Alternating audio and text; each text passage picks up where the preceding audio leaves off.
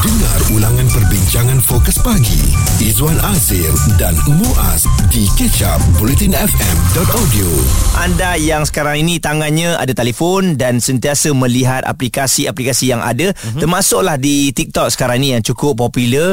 Adakah anda perasan ada beberapa video yang tular sebelum ini uh, menyebabkan kita ni rasa macam tak selamat. Hidup di Malaysia ni yang sememangnya aman tetapi di media sosial lain yang cuba disampaikan. Penyebaran kandungan fear mongering di media sosial nampaknya uh, semakin menjadi-jadi selepas pilihan raya umum ini dan uh, ia telah pun mengakibatkan Majlis Raja-Raja mengeluarkan satu titah uh, bahawa Raja-Raja Melayu menitahkan semua untuk tidak menyebarkan komen-komen perkauman dan agama. Kita ingat lagi bagaimana uh, sehari selepas uh, pilihan raya umum, video-video 13 Mei ya, yang sangat sensitif mula disebarkan, mula diperdebatkan secara terbuka di media sosial uh, berlakunya kejadian tuduh menduduh antara satu sama lain dan ini kalau tak dibendung Muaz mm-hmm. memang boleh memecah belahkan perpaduan boleh menyalakan api yang dah terpadam lama tu uh, kembali semarak dan sengaja eh telah menimbulkan rasa syakwa sangka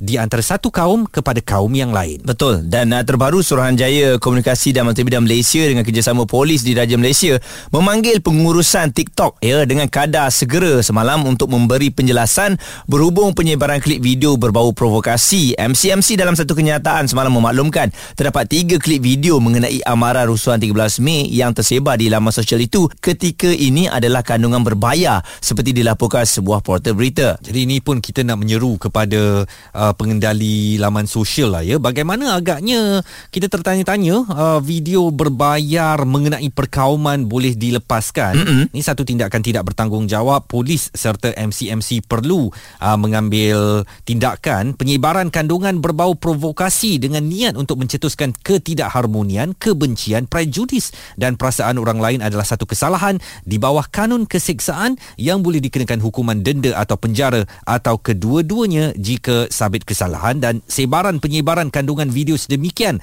adalah satu perbuatan tidak bertanggungjawab yang dikhawatiri boleh menyebabkan ketidakharmonian, perpecahan, perasaan kebencian mahupun prejudis dalam hal ehwal berkaitan dengan agama dan kaum. Ini yang kita paling risau, kita terbawa-bawa kemarahan kita oleh kerana mungkin kekalahan ataupun ialah dalam PRU yang baru-baru ini tidak memihak kepada pihak yang lain. Mm-hmm. Walhal kita sebenarnya hidup di dalam negara yang cukup-cukup harmoni, perpaduan yang begitu kukuh, kita tak mahu ianya digunakan ataupun disalahgunakan oleh orang lain eh untuk mengambil kesempatan ini. Jadi jom kita nak tengok juga ni media sosial ni walaupun kita rasa macam alah kenyataan ataupun realitinya tak jadi apa-apa pun. Mm-hmm. eh jangan main-main. Kerana Arab Spring dulu pun oleh kerana daripada media sosial lah merebak kepada seluruh negara. Jadi hati-hati ya apabila anda memuat naik ataupun menyebarkan apa juga konten di media sosial asalkan ia melibatkan soal-soal sensitif seperti kaum dan agama anda mungkin di bawah radar polis dan anda mungkin boleh dikenakan tindakan tegas. Jika anda terlepas topik serta pendapat tetamu bersama Fokus Pagi Izwan Azir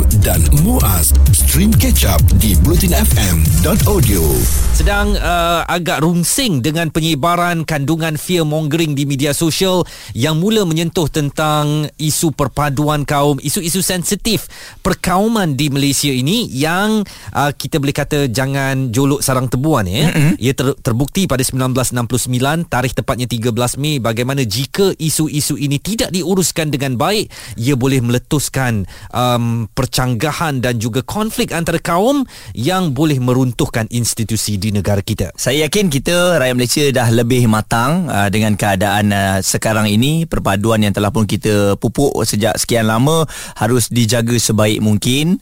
Uh, kita takut barah ini uh, tersebar melalui media sosial. Hmm. Uh, itu yang paling bahayanya dalam dunia realitinya tidaklah seperti yang digambarkan di media sosial ya. Jadi pemantauan tu memang harus uh, dilihat dan Yayasan Keperhatianan Komuniti Malaysia juga menegaskan sentimen perkauman perlu ditangani dengan lebih efisien supaya ia tidak terus menjadi barah dalam negara ini yang masyarakatnya majmuk. Kita nak bersama dengan pensyarah kanan di Pusat Pengajian Perang Saraf Media dan Informasi UITM Dr. Nur Nirwandi Mat Nordin. Uh, Dr. Nirwandi, kalau kita lihat kepada 13 Mei, uh, ianya bermula dengan um, pilihan raya juga dan uh, 2022 sekarang nampaknya ketakutan ataupun uh, uh, isu perkauman yang cuba dimainkan di media sosial ini juga menyusul kepada satu pilihan raya. Bagaimana agaknya mungkin doktor melihat senario ini yang perlu dihentikan supaya ia tidak memburukkan lagi keadaan di Malaysia? Saya, saya rasa apabila kita bercakap benda ni, kita bercakap bagi pihak seluruh majoriti rakyat Malaysia yang main yang inginkan keamanan dan perpaduan dalam masyarakat negara kita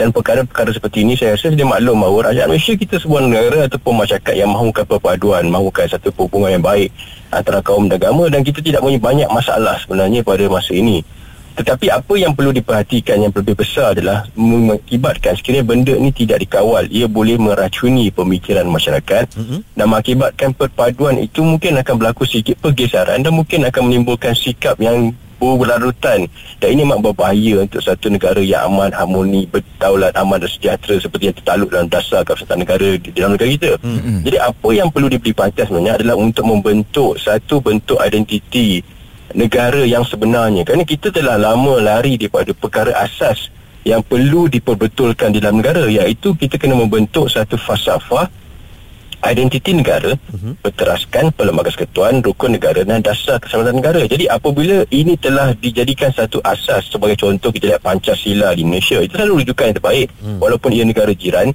kerana mereka berpegang pada satu elemen Pancasila atau seperti sebagai contoh rukun negara kita uh-huh. dijadikan sebagai satu ideologi.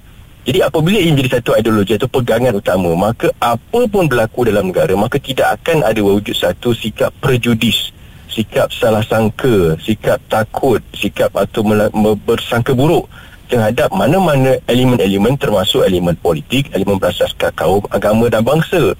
Kerana kita telah membentuk satu keterikatan berdasarkan satu falsafah satu pegangan yang diangkat sebagai salah satu cara hidup ideologi hmm. iaitu berteraskan perlembagaan kesekutuan rukun negara dan dasar kesatuan negara. Jadi kegagalan kita untuk mempunyai satu ikatan yang kuat seperti ini akhirnya masing-masing akan mewujudkan salah satu elemen perjudis salah sangka. Dan ia diburukkan lagi dengan keadaan kepelbagaian politik-politik dalam negara. Dan ia berkemungkinan akan mengakibatkan masyarakat juga akan mempunyai satu sikap perjudis salah sangka di kalangan satu sama lain. Hmm. dan ini sebenarnya tidak baik untuk negara. Dan kita kena balik berasas kalau kita nak menyelesaikan ini secara jangan biar orang bercakap supaya orang agak uh, jangan jangan menyebarkan berita-berita. Ia, ia akan terus berlarutan kerana selagi ada sikap prejudis. Hmm. Lagi ada sikap salah sangka di kalangan kita hmm. di antara masyarakat berbilang kaum agama termasuk elemen-elemen berbentuk kerpatisan politik maka selagi itulah kita gagal untuk menyelesaikan masalah utama. Jadi saya rasa mungkin ini masanya Perdana Menteri kita yang baru Datuk Seri Anwar Ibrahim dapat mencari solusi atau membentuk satu pasukan khas daripada gerak saraf di bawah kementerian-kementerian tertentu untuk membina kembali identiti negara berasaskan perlembagaan kesekutuan dukung negara dan dasar kesatuan negara. Jadi kalau kita dapat bina ini, maka kita boleh menghilangkan banyak masalah sebenarnya. Kita akan menghilangkan hmm. perjudi, salah angka. Kan kita tahu, semua masyarakat Malaysia termasuk mereka yang dalam kepimpinan, ahli politik, mereka yang berjawatan, mereka yang di corporate, mereka di swasta, mereka dalam kerajaan, mereka di mana saja, mereka akan menjunjung satu negara aman, dalat dan sejahtera berasaskan falsafah dan ideologi bangsa negara yang sebenarnya. Okay. Ini yang sebenarnya yang, yang, yang, yang kehilangan pada kita pada masa ini. Kejap lagi kita akan terus bersama dengan doktor nak melihat juga bagaimana dari segi kawalan di media sosial ini mengapa ianya tidak boleh dilakukan kerana ini adalah kita sendiri yang boleh mengawalnya ya ah, untuk isu-isu yang sensitif sebegini semuanya akan kami bawakan. Izwan Azir dan Muaz di Ketchup Politin FM. Penyebaran kandungan fear mongering di media sosial pasca pilihan raya umum ke-15 ini amat dikesali uh, kelihatan ada suatu tindakan yang desperate oleh uh, parti-parti tertentu yang mahu terus meletakkan hal-hal perkau, uh, perkauman sebagai satu sumber sokongan mudah daripada masyarakat. Jadi senang cerita uh, untuk saya mendapatkan uh, dokongan daripada masyarakat, saya taburkan sahaja hal-hal sensitif mengenai perkauman dan pastinya mereka akan takut dan mereka akan memihak kepada saya. Dr. Nur Nirwandi masih lagi bersama dengan kita. Doktor, bagaimana dari segi kawalan di media sosial ini? Seperti yang kita tahu, MCMC melaporkan semalam telah memanggil pihak pengurusan TikTok uh, kenapa ada yang berbayar sebegini yang ada sensitiviti ada menyentuh isu perkauman. Bukankah mereka boleh mengawalnya doktor? Saya rasa dari segi perundangan kita mempunyai satu langkah pengawalan yang cukup baik. Antara dalam sebuah kekuatan negara kita makin semua langkah pengawalan keselamatan yang amat baik. Kita ada langkah-langkah atau undang-undang yang khas kita ada SOSMA kita ada POKA, kita ada POTA. Jadi langkah-langkah prevention ataupun langkah-langkah pencegahan undang-undang yang ada mencukupi dalam negara. Cuma masyarakat perlu tahu mereka tertakluk pada perundangan-perundangan ini apabila mereka menaburkan perkara-perkara berunsur fitnah, apa-apa yang boleh menakutkan, melakukan keketakutan dan kegentaran pada awam tertakluk pada atas-atas yang tertentu dan kita juga Malaysia juga tertakluk pada wah atas-atas seperti Suruhanjaya Komunikasi Multimedia atau Komunikasi Multimedia 1998 yang Seksyen 233 dan pelbagai atas-atas yang telah dibentuk dan digubal jadi sebenarnya kita amat bernasib baik kerana negara kita telah dibentuk dengan satu langkah pengawalan keselamatan untuk mengawal apa-apa perkara yang berunsur ekstremisme, radikal yang boleh mengganggu gugat ketenteraman awam. Jadi jangan ceburkan diri anda ke sana. Jangan orang ramai dinasihati supaya tidak ber, melakukan sesuatu yang boleh memburukkan keadaan pada situasi mereka sendiri. Mm-hmm. Kerana perundangan ini boleh dikenakan pada mereka yang melanggar peraturan-peraturan ini. Tapi di sebalik seluruh konsep yang apa yang boleh langkah kawalan asas, kita kena membentuk. Kita kena terus berusaha untuk menghilangkan benda ini secara terus dengan apa yang saya maksudkan tadi dengan membentuk satu bentuk identiti negara yang sebenarnya. Supaya ia menjadi satu falsafah. Rukun negara itu diangkat menjadi satu falsafah. Ideologi dan akhirnya masyarakat dia akan merasa lebih selesa untuk berkomunikasi dan masyarakat akan juga merasa lebih selesa. Dan ini juga tidak terpengaruh dengan partisan politik. Kerana kita telah dibentuk kita telah dibina dengan satu bentuk pemikiran yang selaras bagi seluruh rakyat Malaysia. Jadi kita tidak akan merasa khawatir dan takut ada benda yang akan diganggu gugat dalam pelanggan ketuan atau ada perkara yang mengatakan kumpulan-kumpulan tertentu yang mengatakan akan berlaku satu gangguan terhadap perkara-perkara yang termaktub dalam kesketuan atau yang perkara yang bercanggah dengan orang negara. Jadi sikap prejudis ini perlu buang. Dan masyarakat perlu bersama melahirkan maklumat-maklumat informasi secara positif kerana sekiranya mereka tersilap langkah sekiranya mereka terpengaruh dengan elemen-elemen rasisme radikal, fear menggoreng yang boleh dikenakan tindakan dalam akta-akta tertentu dalam perundangan tertentu maka mereka boleh dikenakan tindakan. Dan inilah kekuatan yang ada pada negara kita. Dan kita juga punya elemen perisikan negara yang sentiasa bersedia untuk melakukan yang terbaik uh-huh. untuk mencegah perkara-perkara yang berkaitan sensitiviti perkauman agama dan bangsa ataupun perkara yang berunsur radikal ekstremisme. Disebabkan itulah kita lihat negara kita agak aman. Memang aman bukan agak aman. Uh-huh. tidak ada elemen-elemen yang berbentuk provokasi kita lawan kita ada elemen bentuk ekstremisme elemen perkara-perkara yang berhubung dengan terorisme.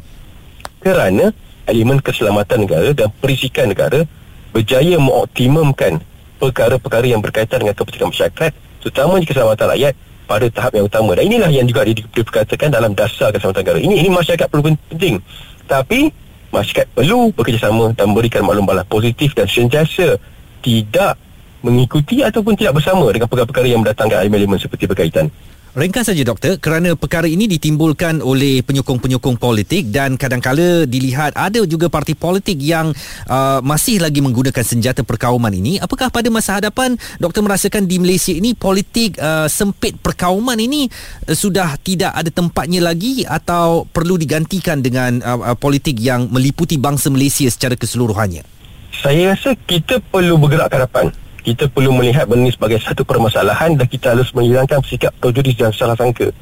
Dan cara untuk melakukannya, pastikan seluruh rakyat Malaysia faham apa itu pelanggan ketuan, apa yang terkandung dalam ketuan, apa yang terkandung dalam rukun negara dan apa perlu baca dasar kesatuan negara. Jadi sekiranya mereka bergerak ke arah itu, maka hilanglah segala permasalahan negara kerana kita telah membina satu identiti bangsa negara Malaysia yang sebenarnya berasaskan tiga elemen utama, persekutuan, rukun negara dan dasar keselamatan negara. Pandangan Dr. Nur Nirwandi Mat Nurdin, beliau adalah pensyarah kanan Pusat Pengajian Perang Saraf Media dan Informasi UITM tentang fearmongering atau unsur-unsur perkauman yang diletakkan di media sosial untuk menakut-nakutkan segelintir ataupun satu segmen masyarakat di Malaysia. Dan sekali lagi kepada anda semua, uh, jangan cuba-cuba ya untuk uh, membuat video hasutan uh, kerana kelak akan menyusahkan diri anda sendiri ya.